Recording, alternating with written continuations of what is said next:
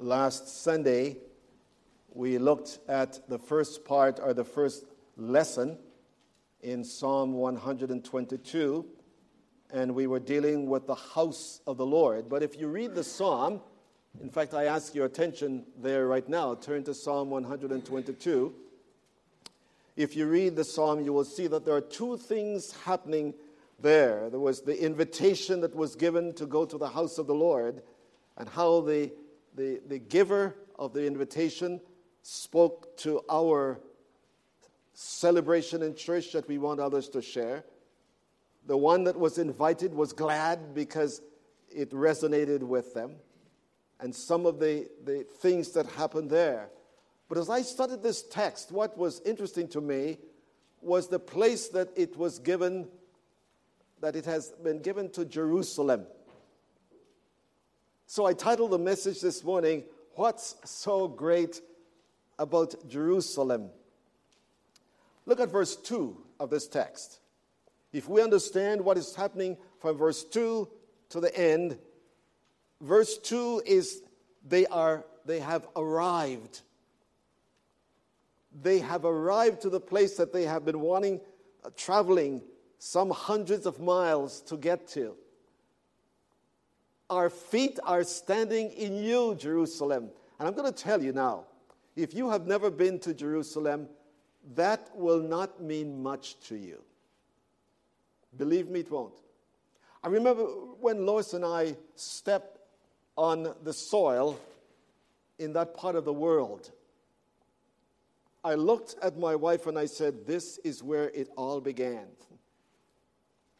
And there was a certain sense I never thought it would happen to me because I'm not one given to that. But to set your feet in Jerusalem for these people would be like, if you please, going to New York. Have you been to New York and have you ever heard about Wall Street? You know why it's called Wall Street? Because that's about all it is walls, the buildings. You can't even see the sun shining.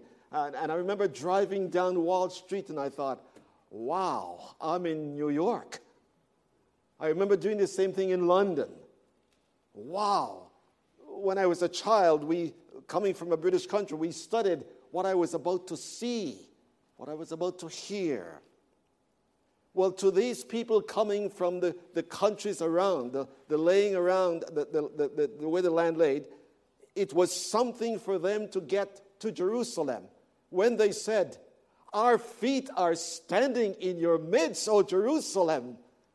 It was a sense of excitement. There was a sense of expectation. There was a sense that, that something will happen because we're doing what God has called us to do.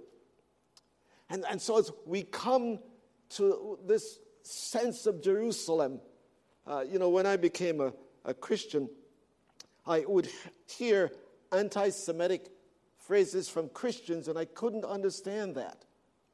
And you will see why uh, this morning if you have um, heard that kind of expression. And what I want to do this morning is take you through a history of Jerusalem, how the city is, what the city is all about, and apply that to our Christian life and to the church of Jesus Christ in a whole. Let me begin, first of all, with looking at the structure of Jerusalem. The structure. And in the structure, we'll look at the history. The history. And I, this is one of those messages that I depend upon the scholars. I mean, I have read and have spent time and prayer reading some of the great spiritual minds of the past and the present.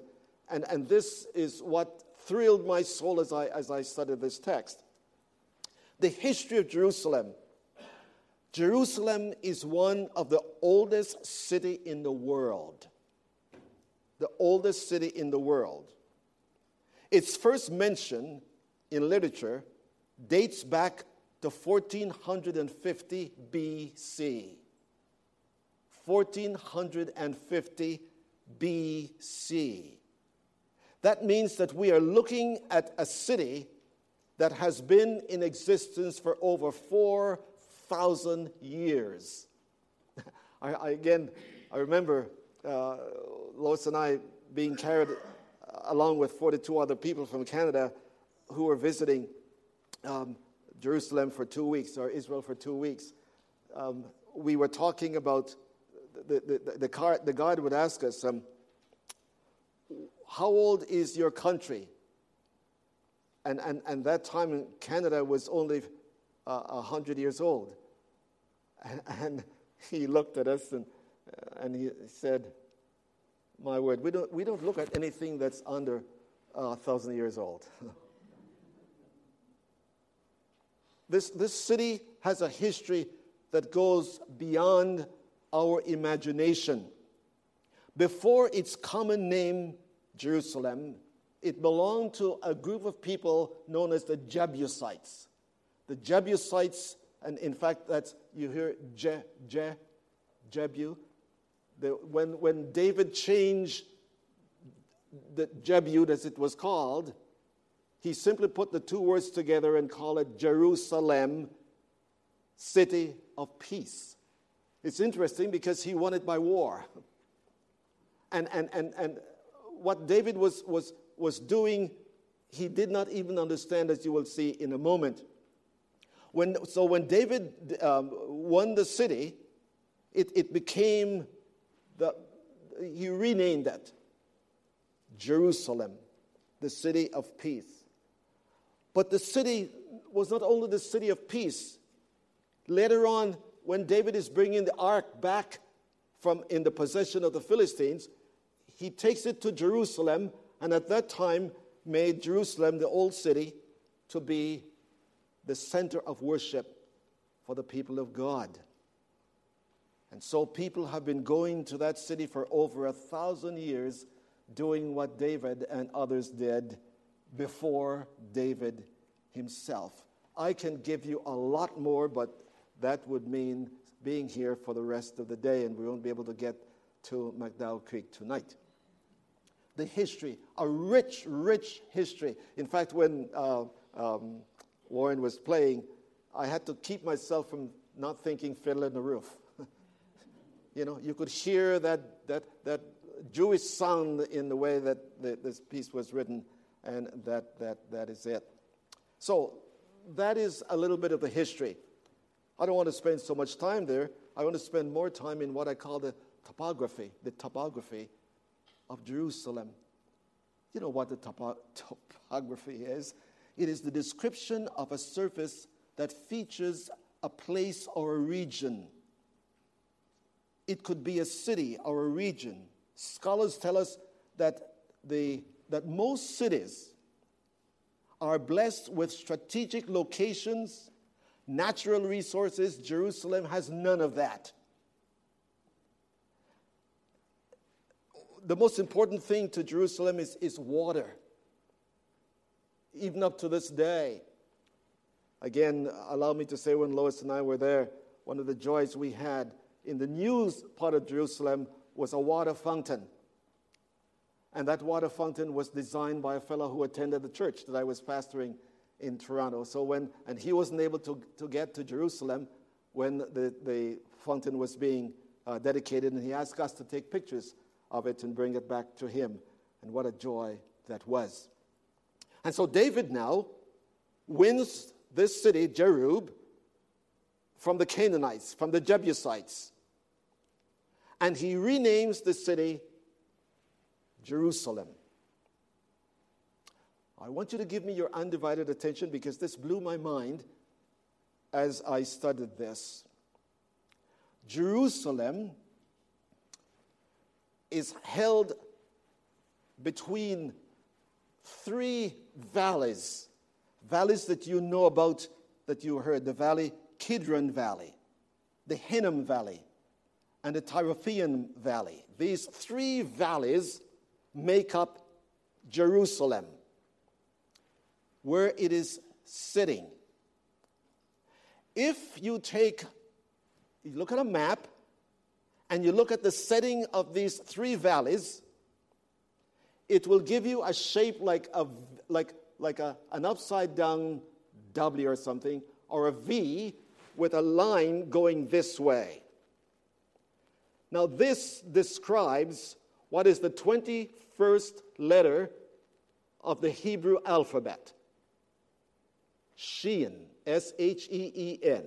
If you look in a Hebrew dictionary, you'll see that the Sheen talks about this.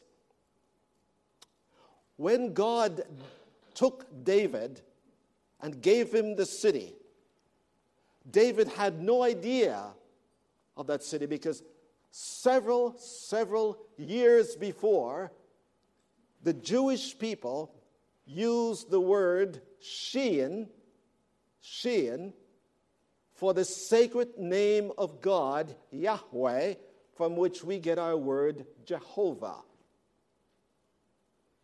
Please listen now. When you take a line and draw it around the three valleys, it comes exactly like this, this figure, Shein, that I'm showing you. The sacred name of God.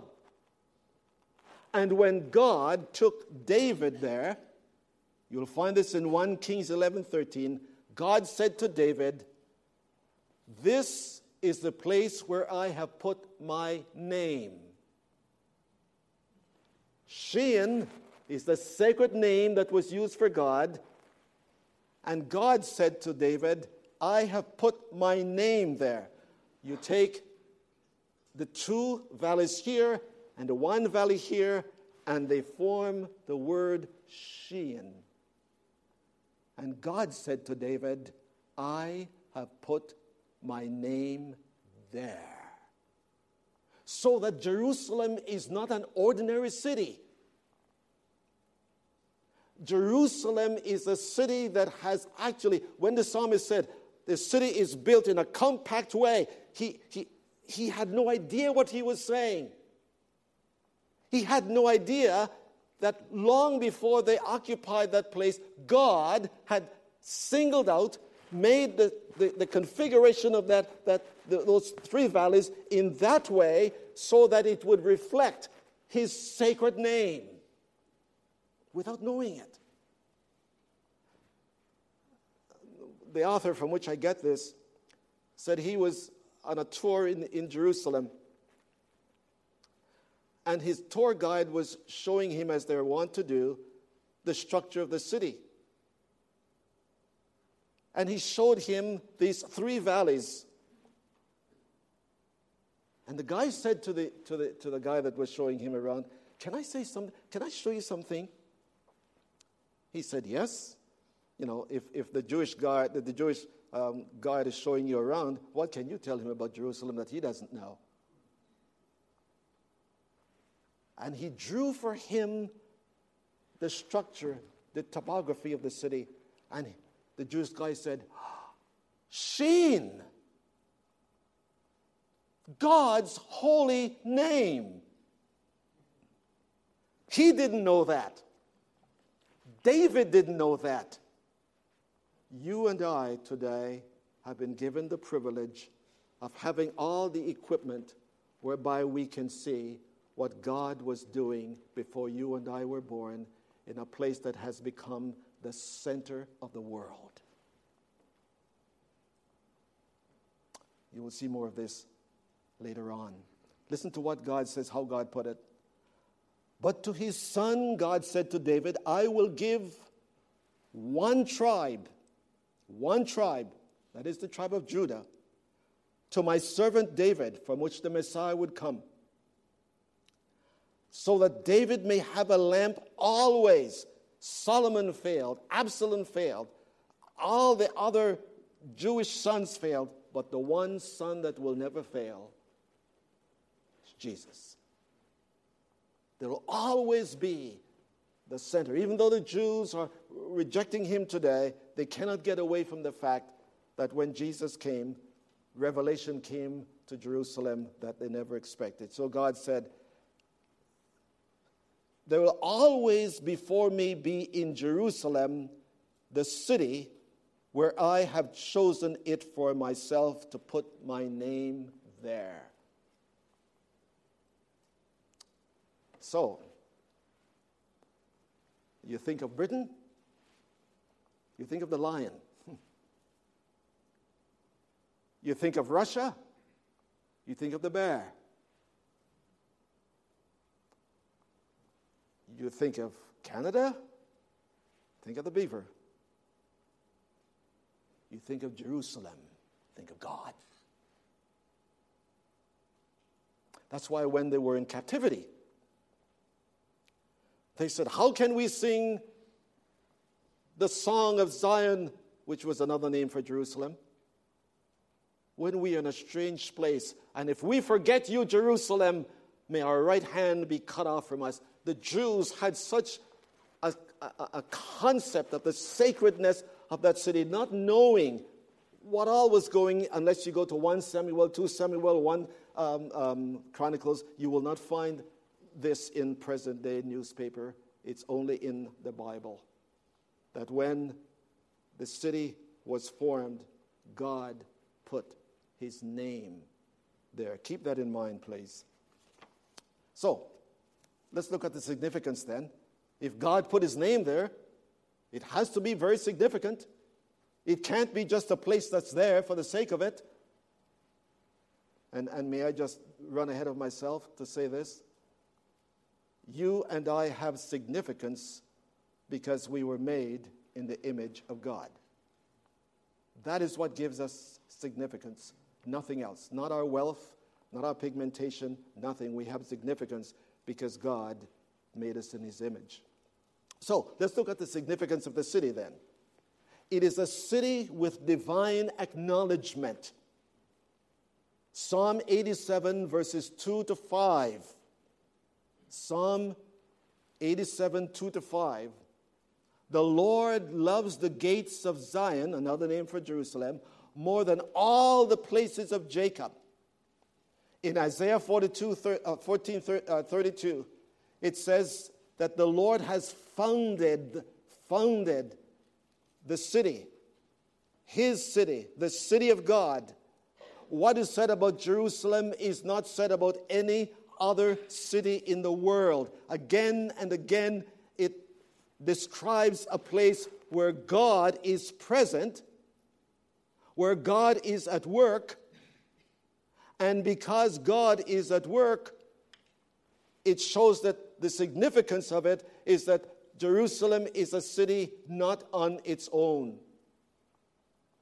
My friends, you might be asking questions like this if that is true, why have there been so many problems in Jerusalem?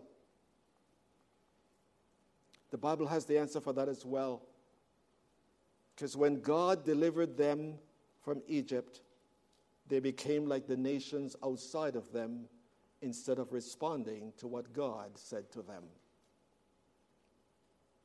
Again, our experience in Jerusalem. One of the nights that we were there, we had the ambassador from Canada speaking to us, and I'll never forget him saying this. Why has our country had so many difficulties? and I sat there and I said, Mister, you've never read your Bible. If, if you read Deuteronomy 28 and 29, God said, I put life and death before you. If you choose life, you'll prosper. If you choose death, you will not. May I tell you something? One of the biggest discoveries I had in Jerusalem was that not many, many Jews have any kind of religious concerns. The majority of them are called social Jews. But all they're concerned about is what they can do. In, in fact, we were, we were in a hot tub. yes, I was in a hot tub. we had just taken a dip in the Dead Sea and the hot tub and this, the, everything was there for us to rinse off because it's salty. I mean, just salty. We were sitting down in, uh, in this hot tub, and, and, it, was, it was the Sabbath, and the Jews are supposed to be in, uh, in the synagogue on Saturday, but this couple of them were not. And so, a fellow from Calgary and myself were in the pool sitting down talking, and the guy looked over us and said to us, are you Muslims? No.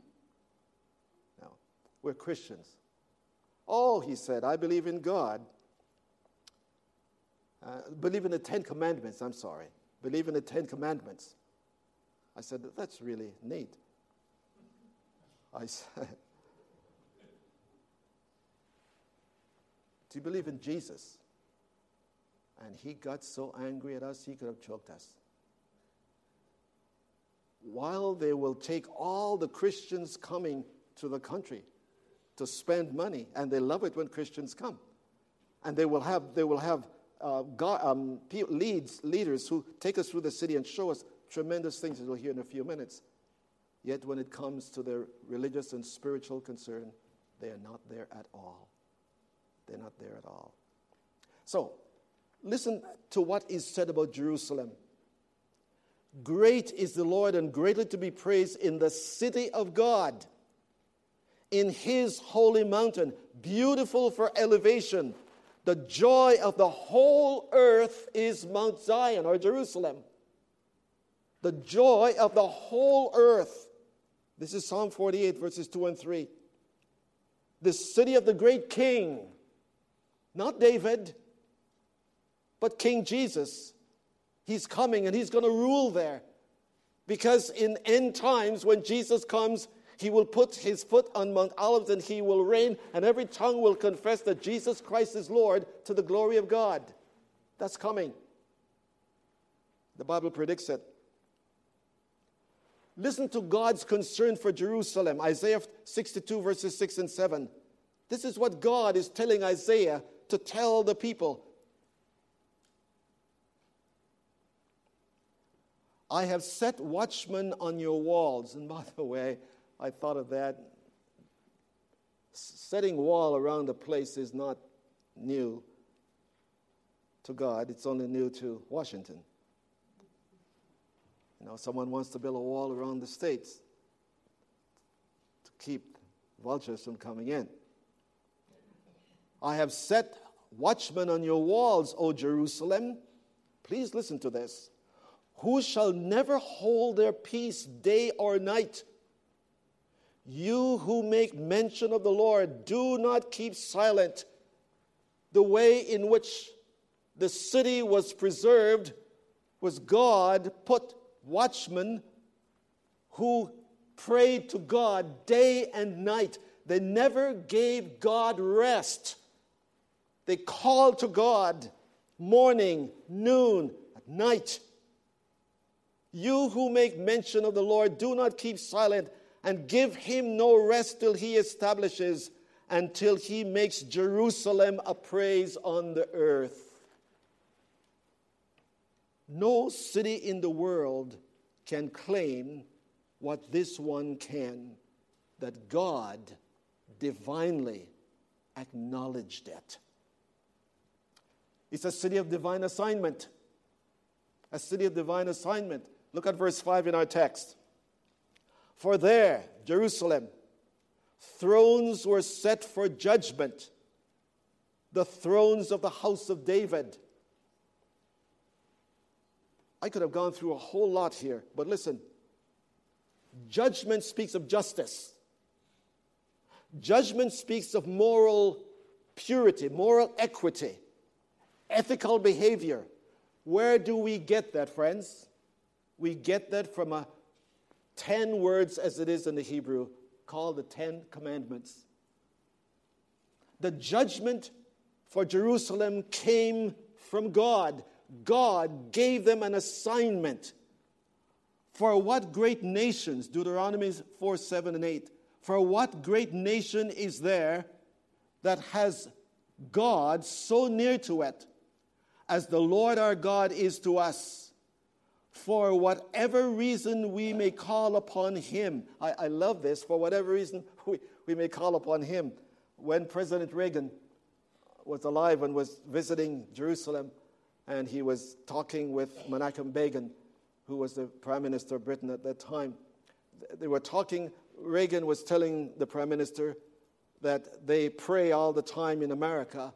And the Prime Minister, uh, which was quite an interesting man, looked at the President of the United States and he said, Mr. President, When you pray in America, that's a long distance call.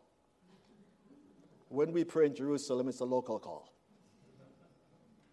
God said, I will put my name there. Talks of his presence, talks of divine activities, and the assignment. The assignment that is given to Israel became a model for all the world. And no country in the world, as I speak to you this morning, no country in the world that desires to be morally upright has laws that are not based upon the Ten Commandments.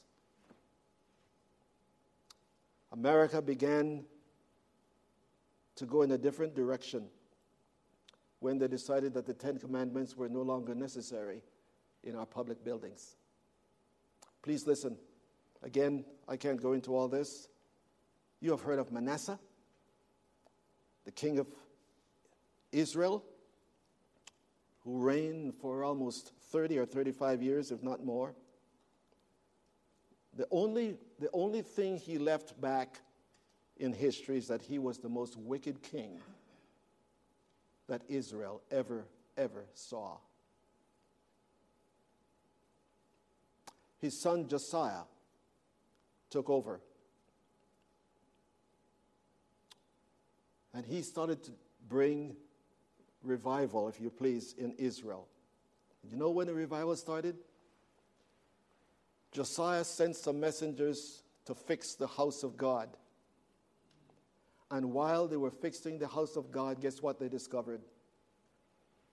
The law, the book, the commandments. They for all the years that Manasseh ruled Israel, he never, never did anything but what was contrary to what God had given to the nation.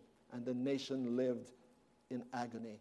Josiah brought revival when the word of God was proclaimed to the city to which it was given. The tragedy of this, my friends, the tragedy of this, if you please, the word of God was lost in the church. The word of God was lost in the church. That's what's happening today. Churches that are, that are, that are contrary, plain teaching of Scripture are rejected so that we are able to give sanction to what God condemns. Uh, someone has said so rightly you can tell when a country is going through a sexual revolution. Here are three ways you know when a country is going through sexual revolution. Number one, what was condemned is now celebrated. Number two, what was once celebrated is now condemned. number three, if you disagree, you are condemned. That's what's happening. We cannot even, and I'm talking personally now, we cannot even talk to some who are close to us when it comes to this whole business that's going on in the world today. We can't say anything. Immediately there's a tag, something prefixed by phobia, whatever that phobia might be. But Josiah was willing to make that word. He realized the history of this nation and that this nation prospered when the word of God was adhered to by those who were leading the country, even in the secular areas. See, Jerusalem is a theocracy. A theocracy is where God leads in every area of the church. That is not happening now. The only theocracy in the world is in the church. That is why Jesus said, You and I are to live like lights in the world and let our light so shine before men that they might see our good works and glorify God in heaven. The city had a divine assignment, and there are many today, many today in history that believe that America was an assignment given to this country and we are squandering it. Think in places of the South Children are not allowed to call their father father or their mother mother. They must be addressed as parent one and parent two. that's in this country, in my own Canada, if what I say from the pulpit on Sunday is reported to the government on Monday, I could be in trouble. The prime minister of our country was in the eastern part of the country yesterday celebrating and marching with the gay pride parade, as he calls it. Never takes part in anything else, but this he can. A city with a divine assignment. May I just make one and one point here, friends? As a church, we are here with a divine assignment. The assignment is to preserve the truth. God has made the church the preserver, the proclaimer of truth. And when the world no longer hears prophetically what God is saying, it develops its own behavior, its own principles, and it begins to call right wrong and wrong right. So we see Jerusalem is a city with divine acknowledgement. God said, I will put my name there. It is the center of the universe as far as God is concerned. It's called the city of God. Glorious things are spoken of by God of Jerusalem. It is a city of divine assignment. They do not rule according to the nations around them. But Jerusalem, my friends, is also a city needing divine affection. Please listen. Luke 19 24. It was the evening of what we call Palm Sunday. And the noise in the city so deafening that it was like an earthquake when people were celebrating the fact that the king of the Jews was marching into the city. Please listen, Luke 19. Now, as he drew near, he saw the city and wept over it. Who is he? Jesus. Jesus saw this city where God had his name now being trampled on. Jesus saw not only what the, the, the, city was doing, but what would happen to the city. Coming out, of the, coming out of the temple one day, the disciples said to Jesus, Look at this beautiful structure. Look at all the way the stones are. And Jesus, with tears streaming down his face, said, Do you see all the stones? Not one stone of these will be left in a short time. And in AD 70, Rome went into Jerusalem and leveled the city. Jesus wept because of what the city was doing. Jesus wept because of what was ahead for the city. And if Jesus, my friends, if Jesus can weep for a city, I haven't wept once for my brother who's not a believer. I pray for him regularly, but I haven't let tears flow down my cheeks saying to God, Oh God, please save my brother. Like Paul said in, in, in Romans chapter 10, I, I, I weep for my brothers. If I could give myself in their place for them to know my salvation, which was impossible. What about the church? Do we have, my friends, any concern for lost people? A lost son, a lost daughter, a lost community? You know, I look sometimes. I, I, was driving the other day and I looked, this guy had a, a sign. and his sign read, Need a beer. I thought, Mister, you need a lot more than that. I don't mean it rudely. When you have lost your shame, to sit at the corner of a road and ask hard working people to give you money to buy beer, my friend, something is wrong. Something is wrong. And we need, before we criticize them, we need to weep for them. I'm talking to myself here. Because my, ten, my tendency is to just drive by them. My tendencies want to say, why don't you get a job? That's not, that's not my, that should never be my first response. When Jesus saw Jerusalem and knew what was ahead for them. My friends, People without Jesus Christ, if they die in that condition, my Bible says they, they are destined for hell. That's what the Bible says. I don't choose to say it because I'm morbid, I'm saying it because the Bible teaches it. He that has the Son has life. He that has not the Son of God has not life, but the wrath of God abides on him. And my friend, if that doesn't bring tears to your eyes and mine, something is wrong. When Jesus saw the city, it needed his affection before its condemnation. Lastly, let's look at the supplication for Jerusalem. Supplication for Jerusalem, verses 6 to 9. May I just read it, please? Follow in your Bibles. Pray for the peace of Jerusalem. May they prosper who love you. May peace be within your walls and prosperity within your palaces. For the sake of my brothers and my friends, I will now say, May peace be within you, Jerusalem.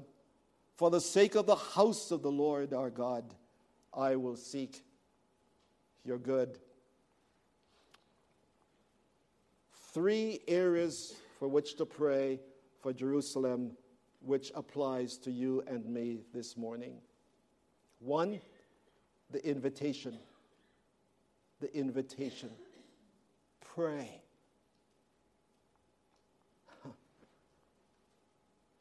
The psalmist looked at the beautiful city of Jerusalem at the time.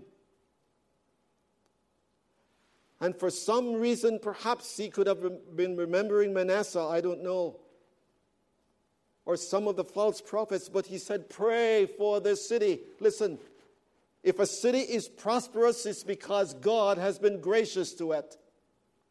If a city is not prospering, it could be that that city is rejecting God because the nations that forget God will perish, says the Bible. To ask is to request, it is to have a sense of agony. It is to say, like some of the old preachers used to say in their prayers for their city, Oh God, give me this city or I die. It's not a broken record, my friends, when we ask you to pray. Because even Jesus did not see himself getting through Gethsemane and Calvary without prayers.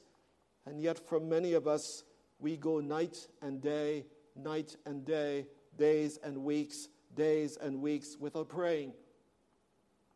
And the sheer grace of God that we do not see more of what God has promised to those who ask of Him the scripture says, when we ask with this sense of urgency, God gives to us more than we can even ask or think. The invitation, men ought always to pray. Oh, dear friends, I don't know if you listen to areas where I listen. I listen not so much to what the news anchor has to say, I listen to what is happening in the world. And you know, what are the things I'm finding out right now? And please don't tell me they used to have this before, but it's only because we have more information. No. One of the things I'm finding out today, as I never knew in my life, is the absolute antagonism between parents to their children and children to their parents. The Bible says that would happen, by the way. A son who kills his mother and takes her head into a restaurant in, in, in Portland a son who mutilated his father not too long ago. And on and on and on it goes. Pray. Pray. That's the answer. Jesus did not weep because of the economic condition of Jerusalem. He did not weep because, Lord, because the, the, the, the, the, the, the, the city was beginning to lose some of its lust. You know, when you go into Toronto, if you fly into Toronto, the first thing you're going to see is that big CN Tower standing up there, where you, you go to the top, and on a good clear night, you could see all the way over to Buffalo, New York. And we have done that. And when I remember when it was being built, everyone thought this is going to give Toronto a name. And I'm going to tell you, friends, we have forgotten CN Tower now. But you know what Toronto is dealing with now today? Almost every day killing, murders, and rapes.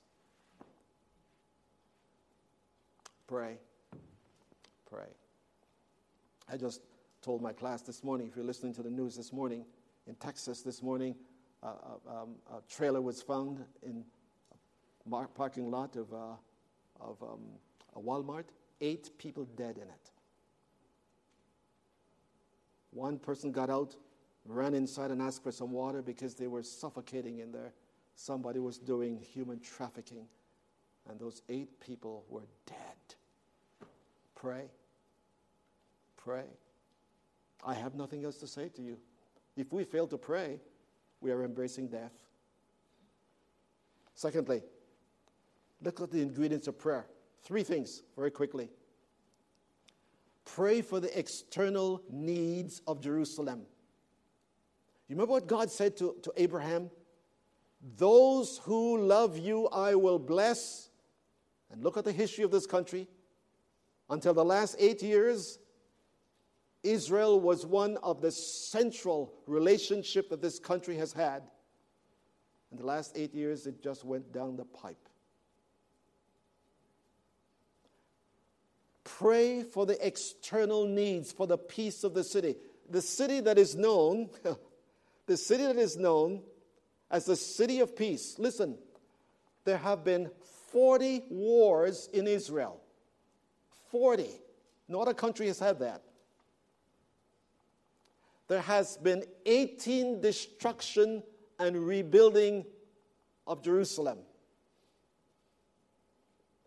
Countries after country after country have tried to occupy this little piece of a land. I think no, the whole country not bigger than New Jersey. Surrounded by enemies. And the one passion of the enemies of Jerusalem, you know what it is? To totally drive them into the sea. And they have lived in, in that tension for over 4,000 years. And how is it that this city is destroyed and built again, destroyed and built again? You know why? God said, I will put my name there. Better than New York, better than Toronto, better than London. The city of God has the name of God upon which it is built. And listen, no one can destroy him. Exactly the same way, no one will be able to destroy the church. Jesus said, I will build my church, and the gates of hell will not prevail against it. It will try. In 1949, in 1949, when all the missionaries were kicked out of China, the world wept because they thought, what will happen now?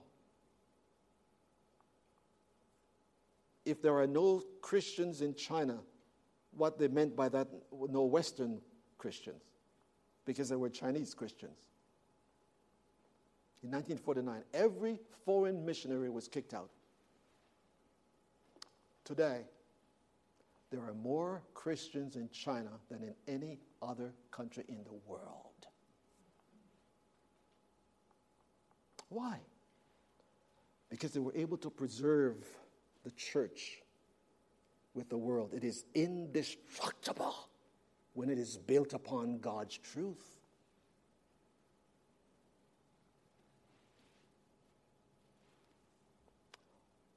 What is ironic about this city and its name is just what I have said to you. Every nation surrounding Jerusalem. I remember after the walls were brought down uh, in, in the 1967 war. Moshe Dayan was the mastermind behind the whole war that got Israel into, into portion of, of the country that was occupied by Jordan for years and years and years. And I remember the man who was leading us took us around there, and he had us walk very gingerly because there are still pathway of landmines that are still there. And so we had to be careful where we were walking. And someone asked Moshe Dayan, General, How were you able to get behind the lines? Because what they had to do, if they went this way, they would be facing the, the Jordanian army and they would be annihilated. They'd be sitting ducks. But he was able to get around them and surprise them from the back, and they didn't know what hit them. And someone asked Moshe Dayan, How did you come up with that strategy? You know what he said? I read my Bible. I read my the structure. My friends, the way the land was structured, God knew beforehand what would happen in, in, in, in 1967. And he led that man because his name is there. And even though it might be razed to the ground, it will not be totally destroyed. God said, There will always be a man on the throne of Jerusalem. And he might not be there now, my friends, but the day is coming when he will be there forever. The external need, pray for the peace of Jerusalem. Secondly, the internal needs. Look at verses 7 and 8. In 7 and 8 it says, May peace be within your walls and prosperity within your palaces. What he's concerned there, my friends, is that in the interpersonal relationship of the Jewish people, because remember that they always had conflicts and fights and so on. Read 1 Kings and 2 Kings and 1 and 2 Chronicles, and you will find conflicts, conflicts, conflicts. And so the psalmist is saying, pray for the internal needs. Because if you have peace, you'll have prosperity. In fact, both words are almost the same in the Hebrew. If you have prosperity, the kind of prosperity that begins with the inner soul, you will have peace. But you will not be able to have it if all you want is the tangible without the intangible, which is that which comes from God, relationship among the Jews. We'll look at this more when we get to Psalm 133. How beautiful it is for brothers to dwell together in unity. Where there is not unity, my friends, the devil is at present doing his work. Pray for the internal needs of, of, of Jerusalem. And again, you know, it's interesting. I couldn't tell the last day I prayed. I pray for Jerusalem, I really do, but I don't pray this way for its peace. I pray in other ways. And this text says, Pray for the peace of Jerusalem because those who love you will also have peace. Thirdly, pray for the spiritual need of Jerusalem for the sake of the house of the Lord. As the city cannot prosper without its spiritual source, neither can the world without the church. And the psalmist is asking that if you value the place where you go to worship, Jerusalem, remember that Jerusalem is not only a city set on a hill, but Jerusalem is a place where God's name is, and He has built his witness there. History shows that. Just as the church is a witness in the world, but if those who make up the church are not delighted in the church, if, if you or I are critical about the place where we go to worship, nobody in the world will want to come where we are. Listen to what the psalmist says For the sake of the house of God, I will seek your good. Oh, my friends, we have VBS tomorrow morning. I ask you to spend the week praying, praying for the spiritual needs of those children. As we come together week after week, pray for the good of the house, that when we come together, we will not come to clash. We will come to celebrate. We'll come to commune. And we'll come to give glory to God. So, what's so special about Jerusalem? God has claimed it for himself. He has put his signature there, and he asks us to pray for it. Will you join me?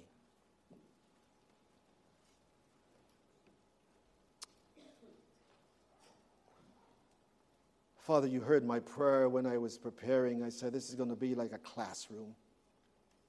But this is not a classroom, this is your word. And I pray that the application from your word may have reached some heart in this place this morning. We, we value our health, we value our homes, we value our family, but do we see God as the source of them all? Do we pray for the good of the house of the Lord? Do we seek peace and communion with our brothers and our sisters? May Sodaville Church meet that description this morning. And as we have looked at Jerusalem, may we gain lessons that will help us, our God, to stand, having done all to stand.